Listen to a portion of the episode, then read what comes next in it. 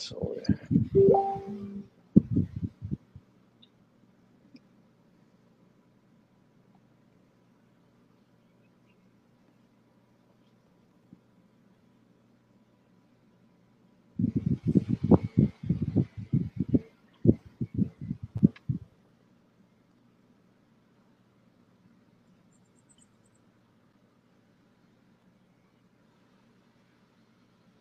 Ayan, we are live already. Good afternoon po sa inyong lahat. Welcome po sa sa ating episode muli ng uh, Canon Law 101 ang batas ng simbahan. Hello Father Jakes, good afternoon. Hello Father Luciano, magandang hapon, happy feast day.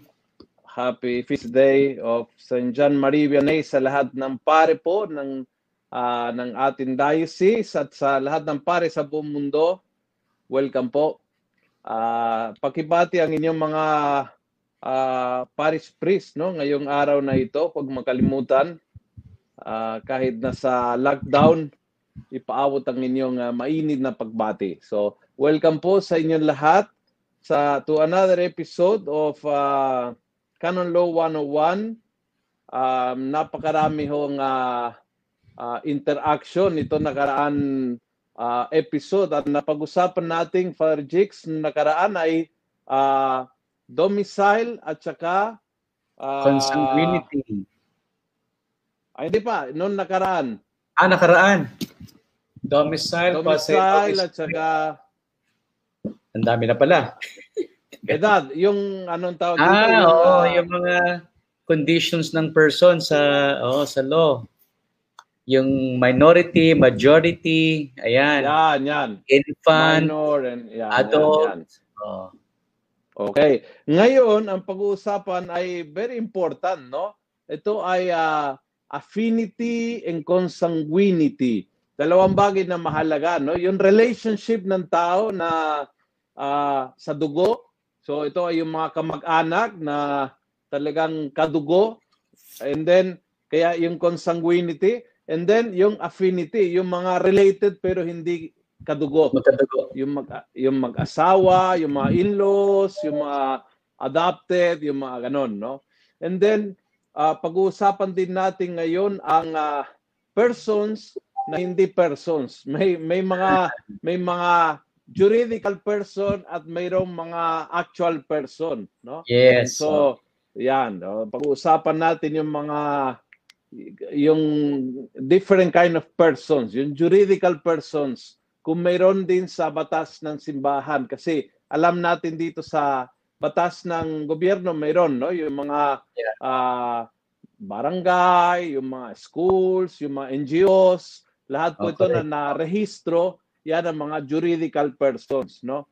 Sa simbahan kaya may mga ganong bagay, saan irerehistro ito, at anong silbi kung mayroon, no? So yon, maraming pag-uusapan.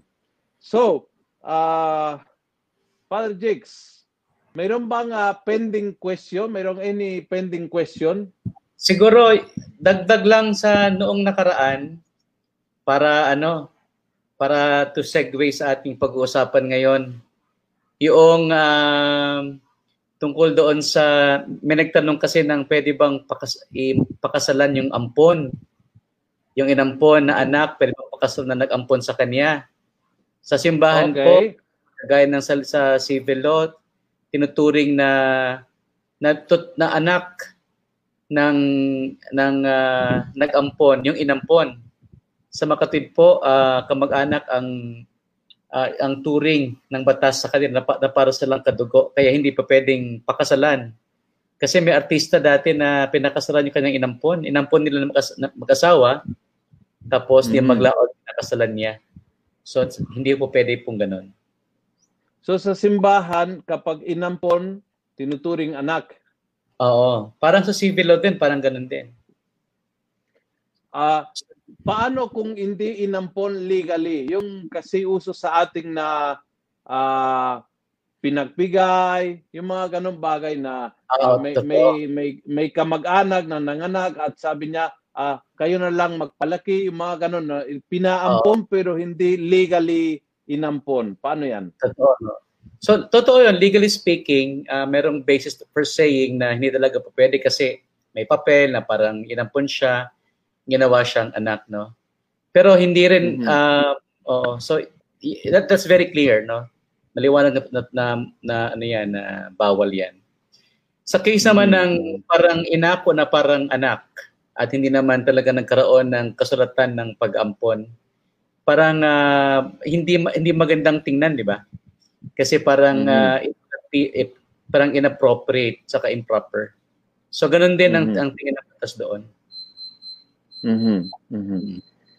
Pa- Paano naman yung ah, ah, yung affinity, yung affinity, anong definition ng affinity?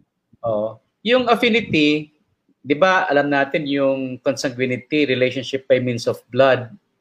Yun namang Mhm. affinity ay pagiging magkaugnay na nangyayari sa lalaki at sa kamag-anak ng kanyang asawang babae. So they are uh, related by affinity at ang babae sa kamag-anak ng kanyang asawang lalaki. Yun ang affinity. So yung mga So- kung tawagin nating in-laws, Ah, parang pamangkin sa asawa, halimbawa. Parang ganon. Paano ba in, hindi pa siya in-laws eh. Ah, in-laws na ba yon? Parang pwede- yan. Kumbaga, kamag-anak ng kadugo, sabihin natin ganito, kadugo ng asawa. Yes, kadugo ng asawa, oo. Kadugo ng asawa mo at naging kamag-anak mo rin pero hindi sa dugo kundi By affinity. Dahil kinasal mo yung lalaki na yan, Oo. yung yung pamangkin niya ay naging kamag-anak mo, yung kapatid Correct. niya ay naging kamag-anak. affinity. So, oh, Tama. yun. So, Through yun, uh, yun ang mga in-laws. Oh, marriage. Oo. Tama, oh. So, kamag-anak mo sila kasi Oo. asawa yung asawa mo kamag-anak sila. So, kailangan ito ang isang pamantay nito yung kasal valid sa simbahan. Mm-mm. o pati sa legal din. So merong uh, valid marriage in civil tsaka in in church ano forum. So, kap- kapag ah, kinasal kayo sa simbahan, kino-consider din ng simbahan na ang buong family niya ay naging family mo? Parang ganon? By affinity? oh, by affinity. Yes, by affinity. So ang bilang noon ay para ding sa consanguinity yung kapag ating bibilangan yung degree of relationship nila. So pag Mhm. uh, horizontal 1 2 3 parang ganon. Sa vertical ganon din. So So yung rules that, that apply regarding uh, consanguinity ay ganoon din sa affinity in terms of kapag bibilangan mo yung degree ng pag, na, pagiging magkaugnay. Mhm. Hmm. Eh, paano, anong, ah, kumbaga, an, saan ginagamit ng simbahang ito? Halimbawa, ah, kapag gusto magpakasal, halimbawa, gusto ko magpakasal sa tito ng asawa ko, na hin- hindi ko namang kadugo ko, pero siya ay, halimbawa, let's say, ako'y, ako'y nagpakasal sa, sa isang tao, tapos namatay siya, ngayon gusto kong ah, magpakasal sa kanyang ah, tito, halimbawa. Pwede ba 'yon? By affinity kasi ah, tawag dito meron ding ah, meron ding li- limitations. Pero ah, since this is not consanguinity, ito ay dispensable. Pwedeng pahintulutan pag- kapag merong merong permiso. Ah, so Mhm. ka- kapag hindi consanguinity, hindi yung kadugo mo, pwede Oo. naman kumingi ng dispensa. Eh, Yes, kasi ito ay ah, ito ay hindi siya natural law eh. Iba yung natural. Oo, oo, oo, Hindi pa na-dispense. Ka- Kanino? Kanino kang hihingi ng dispensation? Sa obispo, so obispo kung saan ikakasal ang ah, yung Ah, I mga obispo. Siya yung Sa competent- affinity, pu- pwede siyang i-dispense sa kahit anong level ng affinity? Yeah, pwede siya, oo. Kahit anong level? Kato ng level ng affinity. Kahit so halimbawa yung babae nagpagkasal kay kay lalaki tapos na, namatay si lalaki nagpakasal siya sa tatay ng lalaki sa kanyang Oo, biye ng lalaki pwede, pwede ba yon Hindi naman sila magka- magadugo. basta hindi makadugo pwede Oo. Affinity, yeah. Yun ang, yun ang pinagkaiba ng affinity sa consanguinity. oh i see Pwera sa kasal, saan pa ginagamit yung affinity? Ah, sa ano 'yan sa mga appointment sa mga offices o mga positions kung saan merong mga prohibitions kapag sobrang magkalapit na kamag-anak pa affinity kasi lalabas sa Mhm. para siya ah, nepoti- nepotismo. So may may practical na gamit din yan sa in terms of interest ng pamilya sa yung isang posisyon na ipagbabawal sa kanila Mm. Affinity. Oo. Mm, I see. So, for example, consig- Ah, ang anong din ang example? A- ako ay obispo tapos ilalagay ko sa sa a- aking ah, for example, gagawa ng obispo ang kanya mga council puro mga kamag-anak niya, mga ganon. Oo. Oo. Hindi may limitations ba? may limitations. So may certain degree of uh, relationship na na hindi po pwede. Halimbawa, yung mga Ah, lalo, yung lalo na yung mga position ng tungkol sa pera, yung finance Oo, council, oo. meron dyan, meron dyan. Mga ganong, Jix, ti- tingnan Hmm. mo Jix, maganda yung ah, tanong ni Ate Esther. Sabi niya, good afternoon, Father Luciano, Father J. Question, does the rule of consanguinity affinity break when the spouse dies? yes. Nawawala yung ano, nawawala ang relationship by consanguinity, ah, ang affinity pag namatay yung asawa. Of course, ang consanguinity, ano, this Ah, remains the same. affinity lang, no? Tama ba? Affinity lang, oh, affinity lang, lang. in- hindi consanguinity. Hindi consanguinity, yeah. Affinity lang. Kasi ang Affinity lang. consanguinity, Okay. Ah. Oo, okay. Ah, another one dito, oh. Ah, teka. Wait. Ah, from Jomar. Ano ba ang problema ko?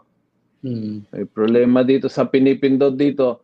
Sige, Ah, nakita ang, tan- ang, ang, ang tanong, paano yung kinakapatid sa binyag or kapatid na kinakapatid mo sa binyag ah, since wala siyang relationship by blood and by laws?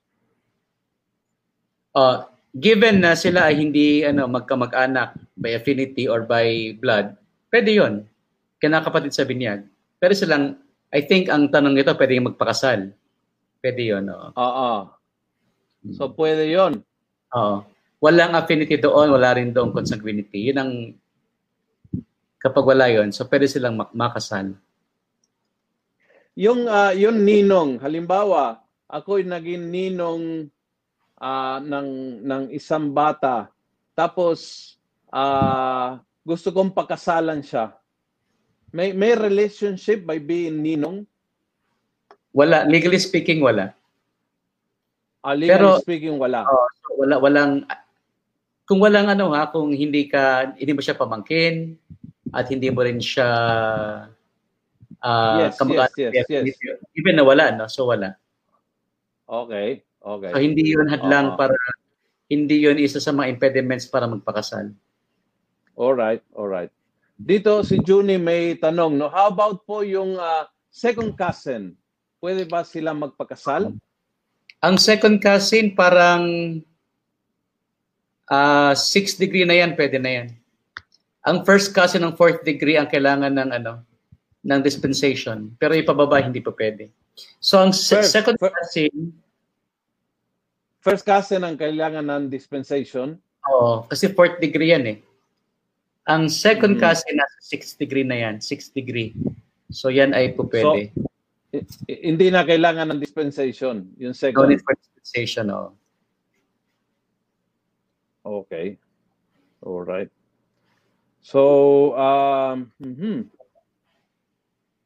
Saan pang ginagamit ito? Pwera sa kasal? Mayroong uh, any other sacraments na gumagamit nito? Ang cons ang ah, consanguinity parang ah, parang ah, basically sa kasal ang pinakamahalaga al- also for certain positions sa sa simbahan. Sa ibang sakramento wala akong maalala sa ngayon. Tingnan natin kung may, pag, pag may dumating na as we go on we discuss. So wala akong Mhm. na-encounter pa. Pero maybe in in the future pag ah, sa ating mga discussions makikita natin. Ah, ano ang relationship na hinding hindi pwedeng So sabi natin uh, first cousins pwedeng i-dispense, second cousin hindi kailangang i-dispense. Itaas pa, ilapit pa. Anong anong hindi talagang pwede, walang dispensation? Oh, ang walang dispensation yung eh, any degree in the in the uh, what you call this uh, vertical line, yung that yung direct line of consanguinity. So Talagang, vertical ay pataas ko, parents ko, tatay at nanay ko, pataas oh, ay lolo at lola ko. Oo. Oh, oh. O pababa anak. Anong anong level pataas? Wala, wala, walang ano yan. Kahit anong level, walang dispensation diyan. So, pa- parents, grandparents, grand-grandparents. Oo, oh, hindi pa pwede pakasal na po ang kanyang lord ni Nuno, mga okay. Oo, oo. Tapos, uh, mga tito, tita, Oh, ang ang tito, in, o tita, kapatid nung kapatid ng iyong nanay halimbawa, uh, ay third degree yan sa bata. Third degree. Hindi po pwede okay. yan. Oo. Hindi ang rin pwede. Yung mag-cousins, no? Oo, oo, oo. Oo. Tama, uh, ito, may may question si Delia, no? How about first cousins pero second family? Ah, ibang case naman yan. Pag first cousin, of course, we say that's dispensable, di ba? Uh, dispensable uh-huh. yan. Second cousins, no? Mm-hmm. Ah, sorry, first cousin, this dispensable yan. May isang rule lang mm-hmm. dyan, kapag sinabing second family, um, ibig sabihin yan, medyo mas malayo yan kaysa actual family, uh, actual first family. So, pwede i-dispense mm-hmm. yan. Pwede yan. Ah, okay. Oo. Uh, yung yung vertical, sabi nating tatay, lolo, lolo, uh, grand, grand grandparents, yan, lolo sa tuhod, yan. Uh, y- yung uh, horizontal, horizontal, mga kapatid, magkakapatid, magkakapatid, horizontal magkakapatid, magtito, uh, yun. So, hmm. Okay. Pag, pag-i-explain, Father, ha, kasi ito, nangyari sa akin nung ako'y sa payatas, I will never forget ito. Kasi bagong-bagong pare ako, tapos yung dumating sa akin, nung in-interview ko sila para sa kasal, sila ay makapatid. As same father and same mother. Uh, and of course, I eh, sabi ko imposible, hindi pwede, no? Pero uh-huh. in, in, interesting, no? Yung mga twist ng story, they didn't know na sila ay makapatid hanggang oh. sa naging sila. Mm. So, parang ano eh, parang yung isa ay binigay, inampon ng someone else, pinalaki mm. ng someone else, parang ganon. Eventually, nakakilala, naging sila. Oh. Nung, nung ikakasal, sa, sakalang nalaman na sila ay makapatid. Magkapatid, oo. An, ano pong uh, ano pong gagawin doon? Wala, wala kasi that second degree ng consanguinity in the collateral line talagang hindi, hindi dispensable yan. So hindi Mahirap pwede sila magpakasal. Hindi sila magpakasal, oo. Talagang hindi yan papahintulutan ng simbahan o hindi maaaring bigyan ng dispensation o pahintulot yung ganang mm-hmm. ganang degree ng, ng consanguinity in the collateral line. Mhm. Mm-hmm. Uh, dito nagtanong si Ramon, no? What about uh, an adopt adoptive parents and adopted child? Can Ayan they marry each other? Yan ang ating sinagot kanina na hindi po pwede kasi tinuturing ng batas na anak ng nagampong magulang ang kanyang anak na parang kadugo. Parang kadugo. Na parang kadugo. Kahit hindi legal adopt adoption, tama ba? Uh, when we say legal adoption kasi, merong uh, de, uh, de jure by by law, 'di ba? By law. May may kasulatan, mm-hmm. merong ano, meron din de facto.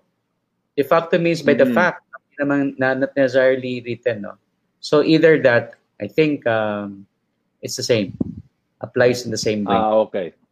Okay. So, parang de, de facto adopted yan. Oo, de facto adoption, oo. Okay. All right, all right. Okay. Good, good.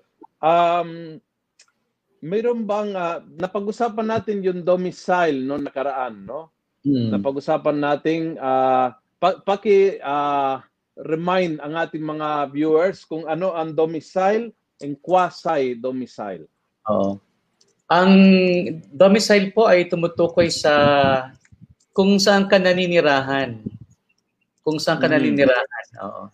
Kasi mahalaga yun po para malaman kung saan ka saklaw. At ang mahalaga din Padre Luciano para malaman kung sino yung proper pastor mo or proper bishop. Mm.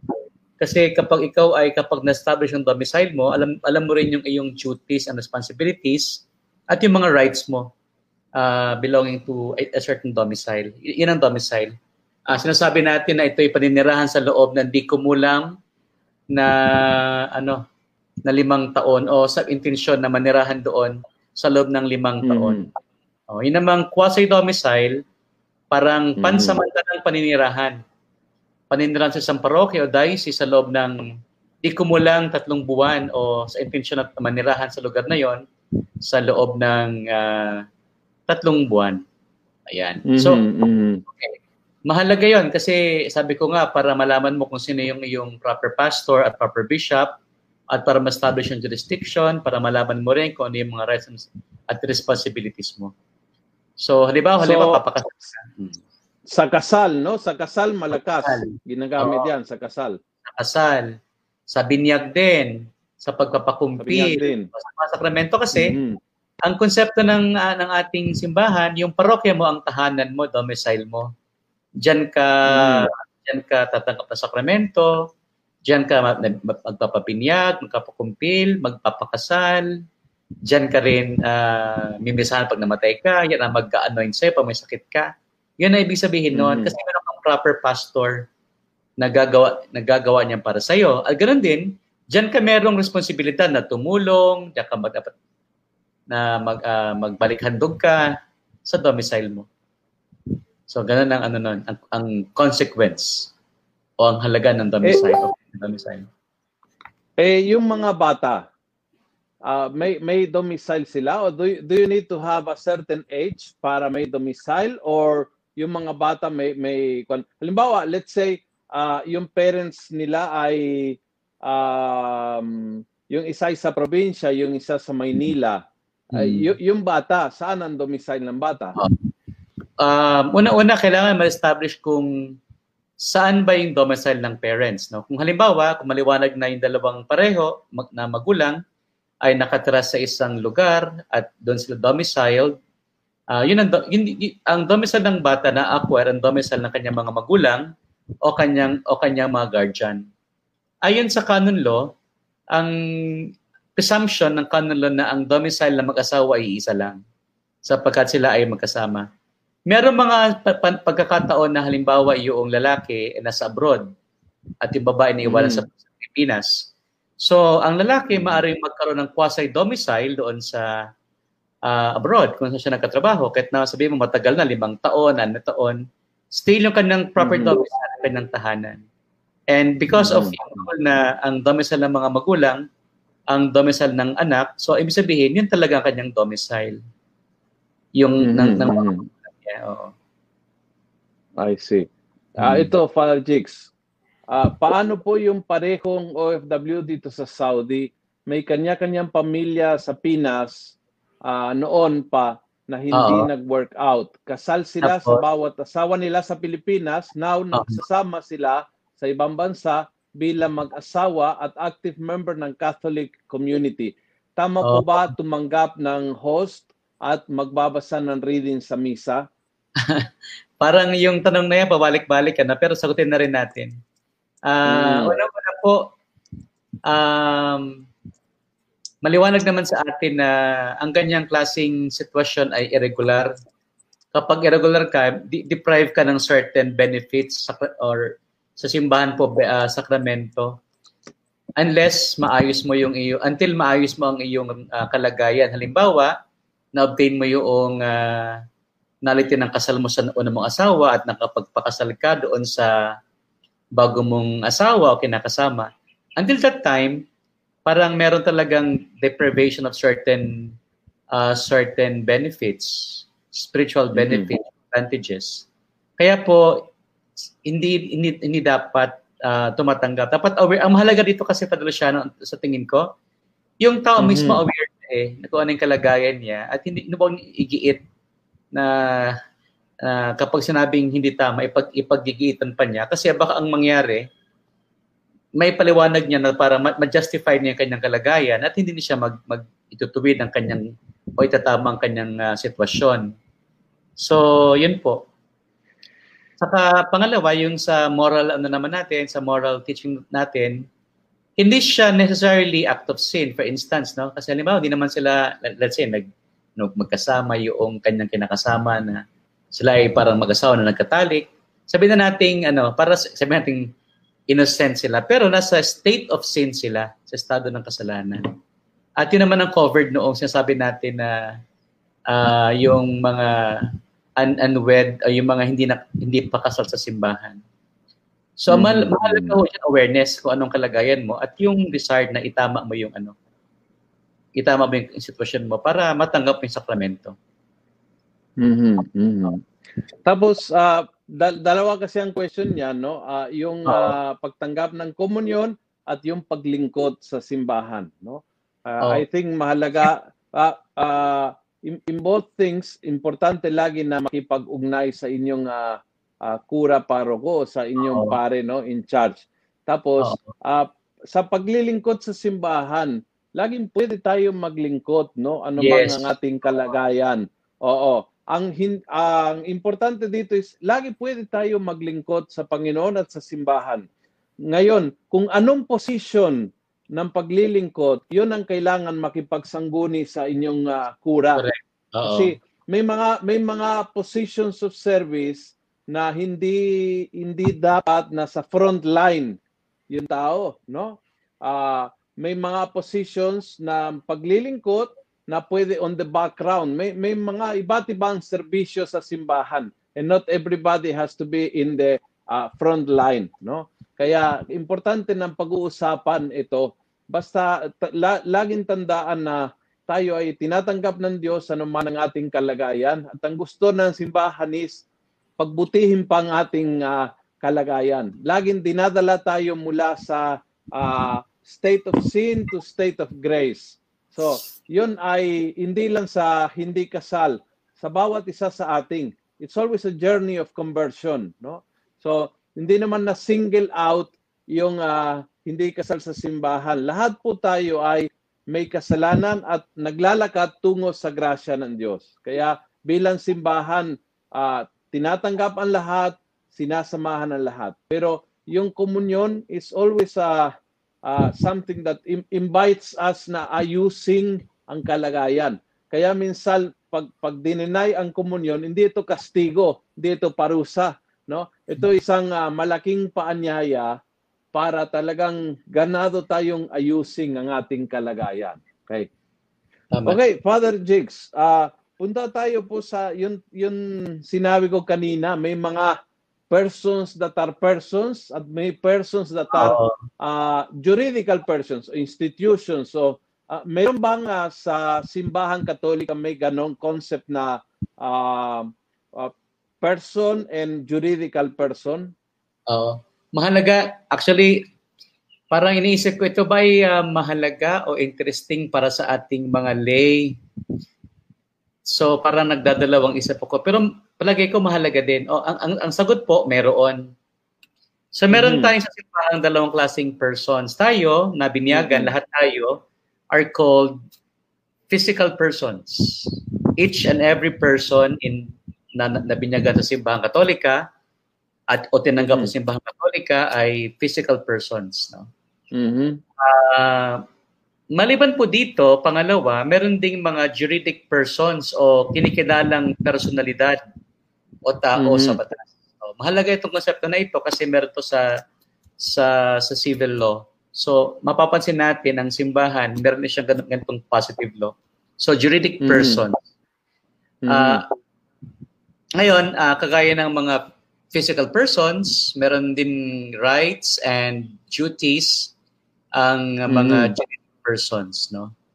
Mm. Uh, meron pa pangatlong kategorya ayon sa batas sa canon law, yung Catholic Church at yung Apostolic See, Santo Papa at yung kanyang uh, yung kanyang pagkatao at yung kanyang ministry, ang tawag sa kanya po ay moral person. Bakit siya mm. moral person? Kasi ito ay uh, ang tawag dito pinano, pinanukala na pinan, pinanukala tama ba yung word ko Uh, di- Mhm. This is uh, by, by di- divine disposition. So designed by God to be that way. Ang simbahang katolika at ang apostolic see, ang, ang Holy Father, at yung kanyang at uh, whatever is within his ministry is called moral person. So, Anong Galing po. example of ju- juridical person, Father? oh, tayo, ang diocese is a juridical person. Ang parokya is a juridical person. Ang uh, hospital ng, uh, let's say, UST, ang uh, ganan. Maraming, ano, marami mamaya. University. applications. These are juridical persons. Ang dami, halim- halimbawa. So, yun. Yung mga yung mga religious congregations, juridical Yes, persons These are sila? also, these are, yes, sila po ay juridical persons din. How about yung mga for example, ah, sabihin natin yung mga grupo movements like El Shaddai, uh, Couple for Christ, are Oo. they juridical persons? Yes, they can be, mamaya we will see what kind of juridical person they are, no? Juridical person Mhm. yung mga yan, simbahan, oo. So sa civil law, Oh, see. alam, alam natin, meron ding physical person, tayo yun, ano? Tapos meron mga juridical Mhm. persons na, na gin- ginagawa ng batas. Ah, yung mga korporasyon, halimbawa, these are juridical persons Mhm, mhm. under civil law. Mhm. Okay. So a- a- ano ang ah, juridical person ayon sa sa canon law? Ano po yung mga tawag nito? Anong mga responsibilidad? Ano ang Okay. mga obligations? Ano ang mga rights ng juridical persons? Uh, una muna, atin mo nang i-define, i- ipaliwanag kung ano yung juridical persons. Ito Mm. yung mga grupo ng mga tao o Mhm. kaya mga pinagsamang mga bagay or goods sa English na nilikha upang Mhm. matupad ang gawaing gawain ng simbahan. So ito yung Mhm. so ang tawag niyan sa Latin ah, Universitatis Personarum, Universitatis Mhm. Rerum. Oo. so that tatlong tao that's a- an aggregate of person, juridic person. So ito ay Three, nililikha at least three three persons. Yeah, oo. Kung person, at least tatlo. Mhm. Kung gagawa ka ng juridic person, at least tatlo. Ito po, Mhm. ni, ito po ay nil- nil- nililikha, nalilikha ng batas mismo o kaya ng ah, concession o ng ano ba yung concession yung pagbibigay ng ah, ng isang tao na nasa katungkulan yung kanyang Mhm. pahintulot o kanyang pagbibigay na approval halimbawa no ang obispo siya yung ah, may katungkulan siya yung competent authority siya yung naggumagawa ng juridic persons. Ano yung kanya ginagawa sa pamamagitan ng decree? Halimbawa, parokya, parochial schools, o kaya pagbubuo ng isang kongregasyon sa kanyang diocese, uh, etc. etc. So, yan ang juridic persons. So, ibig sabihin, Father, na hindi, kay, kailangan may, may makre-create yung person in authority, makre-create ng juridical person. Tama ba? Oo. Dal- dalawa kasi yung ano, dalawa kasi yung ah, pamamaraan. Una by means of law and pangalawa by means of decree by competent authority. Nabubuo Mhm. ang isang juridical person ayon sa batas kapag na- nasa batas, no? Universal law. Nabubuo naman ng isang juridical personality kapag gumawa ng decree ng establishment ng isang obispo. Halimbawa, sa ating diocese, ang tribunal ng Novaliches is a juridic person. Mhm. Oo. Ang mga Eh, foundation, Halimbawa, Father, ah, may may isang ah, isang mag-asawa na nagtayo ng ah, school and they want to to make it into a Catholic school. Can they de- declare this is a Catholic school uh, by by their authority or they need to ask the bishop to declare that particular school or college into a Catholic institution? Unang-una po, uh, no one is uh, prohibited from putting up a a school uh, Yes. with the purpose of helping the church, no? uh, achieve its mission. In fact, that's being encouraged. Maganda ngayon ganyan may katoliko tayo na mga ano, mga may charism sa pagtuturo tapos gustong tumulong sa evangelization, magtayo ng ng eskwelahan tapos tulungan ng simbahan sa pagtuturo tungkol sa pananampalataya. Pero yung paggamit ng salitang Catholic ay uh, alam ko sa canon law ano yan. Hindi yan pinahihintulutan kapag walang permiso. Hindi hindi mo hindi mo basta-bastang maaring gamitin yung salitang Catholic Siguro pagdating ng uh, ano, ma, ma, let's cite that ano that canon. Unless meron kang permiso mula sa competent authority yung nasa katungkulan. Yung may so, uh, you, you you cannot create yourself into a juridical person in the church without the um, approval of the competent ecclesiastical authority. Pero pwede ka magtayo ng ah, simbahan okay ano ng ng, ng, ng eskwelahan mo tapos ipaparehistro mo sa, sa I think sa, sa sa Department of Education siguro or sa CHED.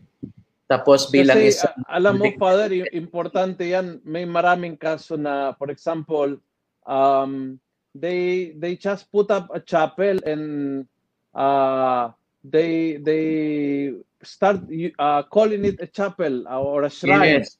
uh, without any coordination with the diocese. Correct. Uh, Uh, so or may hmm. may mga grupo for example na uh, nagtayo ng halimbawa mga religious congregation na pumasok sa isang diocese, bumili uh-huh. ng lupa, nag, nagtayo uh-huh. ng kumbento, hindi naman nagpaalam sa obispo. Yung mga uh-huh. ganun ba? Uh, uh-huh. Put up a congregation out of the blue. So, kaya ang tanong ko, pwede ba uh, pwede ba yung tao mismo ay mag, magtayo ng juridical person or you always need to uh, as the the higher authority to recognize. Sa simbahan, ang gagawa ka ng juridical person na kailangan mo ng ng uh, permiso ng competent authority, hindi lang sa, sa saga ng iyo. Kahit mm-hmm. uh, kahit ito ay uh, kasi may mamaya may dalawang uri pa kasi yan, yung public at yung private. Kahit private mm-hmm. juridical person ka, kailangan pa rin ng proper establishment galing sa isang uh, isang uh, may katungkulan or competent authority. So hindi ka basta-bastang mm-hmm. magtayo ng simbahan. So mm-hmm. pero ang, ang nangyayari kasi yung de facto yung ating mga mabubuting katoliko no may mga effort na mag magkaroon ng misa sa kanilang lugar. So meron silang ginagawang mm-hmm. mga parang places of worship. Tapos kanilang ini-invite yung pare hanggang di maglaon yung lugar na yun maging parang isang kapilya at nagiging sakop na ng uh, ng parokya. Oo. So Oo. so pag sa, sa official recognition ng, ng ng pare na yan ay uh, bahay dalanginan, kapilya, nasa-establish siya Oo. as a juridic person on its own. Oo. Oo. So hindi yung pwede basta-basta na ano. Oo. Oo. Kailangan mong ma- kailangan mo ng isang kundi man uh, decree establishment recognition by Oo. competent authority. Mm-mm. Mm-mm. Okay. All right. So a- ano ang katangian ng juridical person? Sabi mo may public and may private. Oo.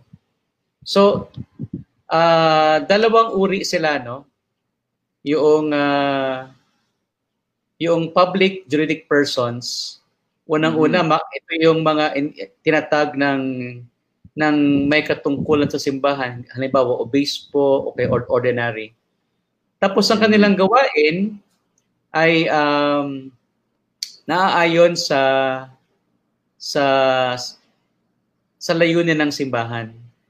Ano mm-hmm. ba yung mm-hmm. layunin ng simbahan? Nandito no yung gawain ng kabanalan, gawain mm-hmm. ng pamilingkot o apostolado, pagkakawang mm-hmm. gawa, charity, pwedeng mm-hmm. spiritual or temporal works of charity. So, ganon. Mm-hmm. So, public sila kasi yung recognition mm-hmm. galing sa sa competent authority. Tapos, ang kanilang mission, ang kanilang gampanin, ay alang-alang sa kabutihan ng nakararami public good.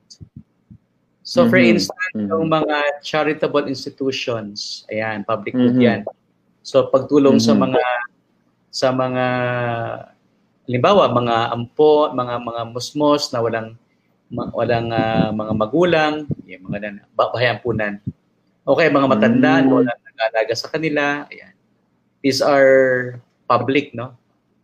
Um, Father, uh, kung kung na-create ng juridical person, let's say a group or a movement, halimbawa, uh, na-create ng uh, movement, I don't know, sanay po tayo sa uh, Cooper for Christ, yung El Mhm. Shaddai, yung mga um, marriage encounter movement, yung mga ganun ba, Boy Scouts, ganun. Oo. Pag na-create ang isang movement, um, and, and juridically approved po sila, Oo. meron ba meron ba silang independence o or still kailangan sila ay um, makipag-ugnay, humingi ng pahintulot ng kanilang ah, kura paroko, ng obispo, ah, ng Santo Papa. Meron ba Oh. sil- meron silang sariling katayuan or they are still uh, um, kumbaga obligado sila ah, kahit may sariling ah, recognition ah, obligado sila makipag-ugnay sa authorities ng simbahan. Oo. Paano po 'yon? Una, yung yung pangalawang uri nga, yung private, no? yung mga privado. Ang privado kasi parang ito ay mga initiative ng mga grupo na gumawa, na- gumawa ng, ng, ng samahan para sa kanilang sarili. Ngayon, Mhm. ah, kad- kad- kadalasan ng mga public ah, juridic persons, nagsisimula sila bilang private initiative of pub, ah, private juridic Mhm. persons. Kapag Mhm. sila ay nagkaroon ng recog- ah, hindi lang recognition na kundi degree of establishment within Mhm. a diocese or within a certain church, nagiging public sila. Yung kanilang Mhm. gawain naman actually kasama sa mission ng simbahan. Mhm. Ngayon, kapag sila ay private juridic persons, Mhm. mas yung yung ah, yung supervision na ang Mhm. ng, ng simbahan, ng authority ng simbahan ay mas Mhm. mas ah, mas mahigpit. Talagang Mhm. pinanghahawakan sila kasi nga they they are public eh. They are Mhm. public official na juridic Mhm. persons using the, the, the church, no? Tapos Mhm. ang private naman mas lesser ang ang ang ah, ang ah, supervision ng I ng competent authority. Pero ganito. ah, since you are a juridic person within the church, saklaw ka Mhm. talaga ng kapangyarihan ng obispo. So, kahit Okay. sabihin mo, our, our recognition comes from the Holy Father. Pero Mhm. you are working within the diocese. Lahat to ng lahat ng pagsamba, lahat ng gawain ng apostolado, lahat ng works Yes. of charity, saklaw ho ng obispo kapag ikaw ay nasa Mhm. kanyang teritoryo. So hindi mo pwedeng i-bypass ang obispo at sabihin mo, ah, ito, meron kaming recognition mula sa Santo Papa. They all also they, you always fall into a certain level of authority of the bishop lagi. Yes, oo, oo. Lahat Oo. ng juridic person sa sa kanyang diocese. Within the diocese. Okay. Yes, oo. Uh, Father, may question dito. Kindly distinguish quasi-parish and mission entity or mission area from a full-fledged parish. How can these two uh, qualify to become an official parish? Oo. Yung, of course, yung, yung parish po, ano yan, ah, ito yung community of people of God, ah, na under a proper pastor, ah, under a, of course, within within the diocese, no? Mhm. Ah, ito namang quasi-parish, ito yung mga entity that are like parishes but do not Mhm. have a legal status of a parish, no? Wala pa sila. Pero ang sila po ay in- inihahanda upang maging mga parokya, quasi-parishes. Ah, yung alam mo within a year's time at I remember si Bishop ganda ng ang idea. Ah, Mhm. so within a, with- within a certain period of time it will transition in- to become a parish. Quasi siya kasi hindi pa lahat ng rights ng isang parokya nasa kanya na at yung mga duties hindi wala pa rin sa kanya lahat. So kasi ang ang parokya po isang isang ano yan isang juridic person it has rights and responsibilities no. Anyway, ang quasi-parish, wala pa siyang ganong rights and responsibilities. For instance, example, ang quasi-parish, hindi pa pwedeng mag-hold ng mga ah, kasal. O Mhm. wala pa silang mga, mga baptismal books or Mhm. uh, canonical books kasi sila po ay under pa din sa sa Mhm. parokya. Oo. Ang isang Mhm, mission entity parang parang it's a little bit less than a quasi-parish. Hindi siya necessarily Mhm. being prepared to become a parish. Para siyang Mhm. mission para siyang kapilya na Mhm. pinagdimisahan ah, para sa mga tao sa lugar, sa lugar na iyon. So, Mhm. So we can say na parokya has all the rights and duties and privileges uh, Mhm. that it can give to people. Yun namang quasi-parish, it has some of them, not all, Mhm. but it is being Mhm. prepared become a parish.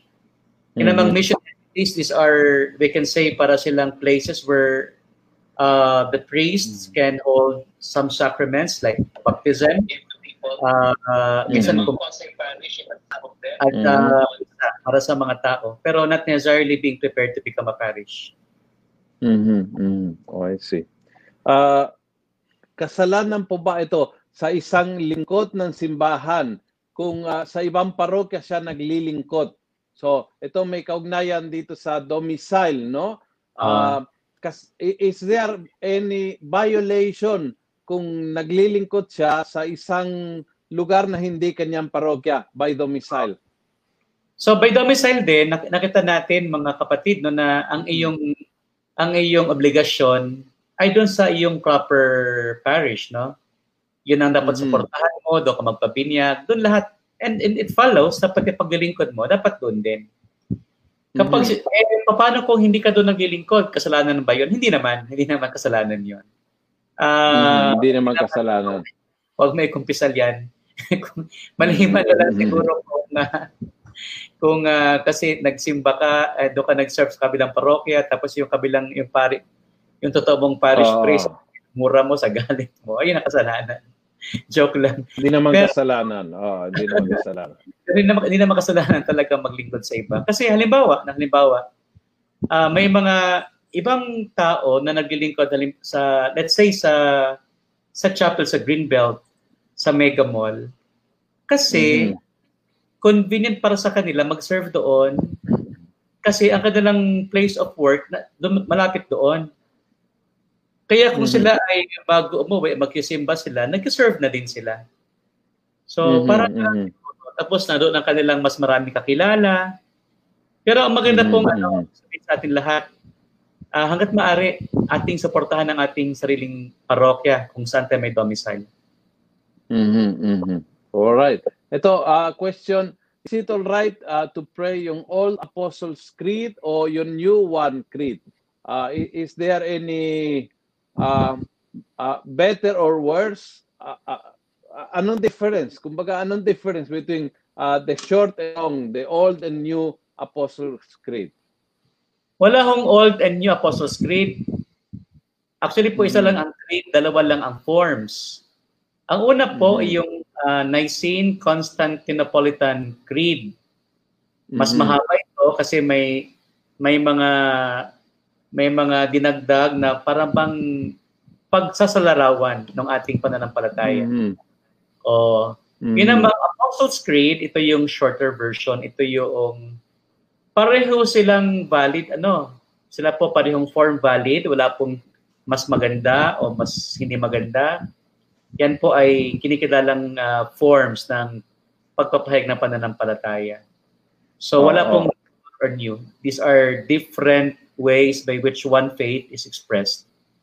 Mhm. Yun pong ah, yun pong Nicene Constant Neapolitan Creed, ginawa yan sa ano sa sa Council of Nicaea, sa Constantine, sa Constantinople Mhm. para ho i paliwanag pa ng mas maigi, mas malalim yung ilalaman ng ng, ng Apostles' Creed para po sagutin yung Mhm. mga heresiya, yung mga maling katuruan noong kapanahon ng Mhm. iyon. Mhm, mhm. All right, last question uh, for today. Paano po yung kinasal sa Catholic sa Pilipinas at naghiwalay pero ikinasal sa ibang bansa sa Orthodox? Oh. Ang ang kasal ho, ang iyang estado mo bilang kasal uh, mm. ay kasama mo kahit saan ka magpunta. Kahit magpunta ka sa ibang bansa, yung yung, yung, yung status mo is married. Tapos po dito kahit sabi hiwalay. Oh, kung naghiwalay ho sila, kapag sinabing hiwalay po, yung nadik nadeklara na walang visa ang kanilang kasal sa simbahang katolika, dumaan sa proseso ng nullity, at ito po ay na-confirm. Ibig sabihin pag po, na, walang, ano, pag na-annul siya, no? Yeah, oh, walang hadlang upang sila po ay mag-incur o mag uh, ng bagong kasal. So mm-hmm. kung naghiwalay lang po nang hindi naman nadeklara, yung de facto mm-hmm. separation mm-hmm. at hindi de jure, mm-hmm. uh, yan po meron pa rin hadlang para sa kanyang pagpasok sa panibagong kasal kahit sa orthodox pa man siya. Mm-hmm. Mm-hmm. All right. Well, naku, ang bilis. Naka 50 minutes tayo ng uh, conversation. And uh, na, napaka-interesting. Natuto tayo about affinity, consanguinity, domicile ng mga bata, uh, physical persons, and juridical persons and moral persons also. No? So, talagang uh, maraming maraming uh, natutunan at nakita natin na very applicable sa ating uh, buhay sa mga grupo, mga movement, sa mga parokya, sa mga iba't ibang uh, way of organizing tayo bilang mga Katoliko, no? So, muli Father Jix, maraming salamat sa sa iyong oras. Salamat maraming din. Salamat, no? Mm-mm. And uh, excited, no? Ano kaya ang uh, ang next? Naisip mo kung ano next? Ang next natin, uh, kasi po ang, ang ginagawa ko, binabaybay ko yung yung Code of Canon Law ng paisa-isa. Yeah. Yung mga tanong, paano natin pipiliin ang representante ng isang juridic person? Halimbawa, sampu mm-hmm. tayo po ng isang grupo, isang kongregasyon, mm-hmm. paano natin pipiliin ang ating representante? how do we okay. decide paano tayo gagawa ng desisyon? Ano yung desisyon na valid bilang isang juridic person? Mm. Paano tayo mag-eleksyon kung sino yung ano natin? Ito po ay mahalaga mm. kasi may implication sa sa ating mga samahan din. Ah, okay. Nice, nice, nice. Very good. Maganda. Maganda yun kasi sa simbahan, hindi democracy. So, paano, anong sistema na ginagamit? Maganda po yun. Maganda. Maganda. Very good. Okay, Father, thank you very much. Thank you, Father uh, Luciano. I- ingat ka diyan sa ano sa MECQ. Take Ikaw care. Din. And have a happy feast of uh, San, Jan, San John Maria Vianney. God bless po. God bless, Father. Alam ko, may misa thank ka pa. Po. Sige, thank right. you. God bless thank everybody. You. Parts, Salamat po sa inyo. See you next week.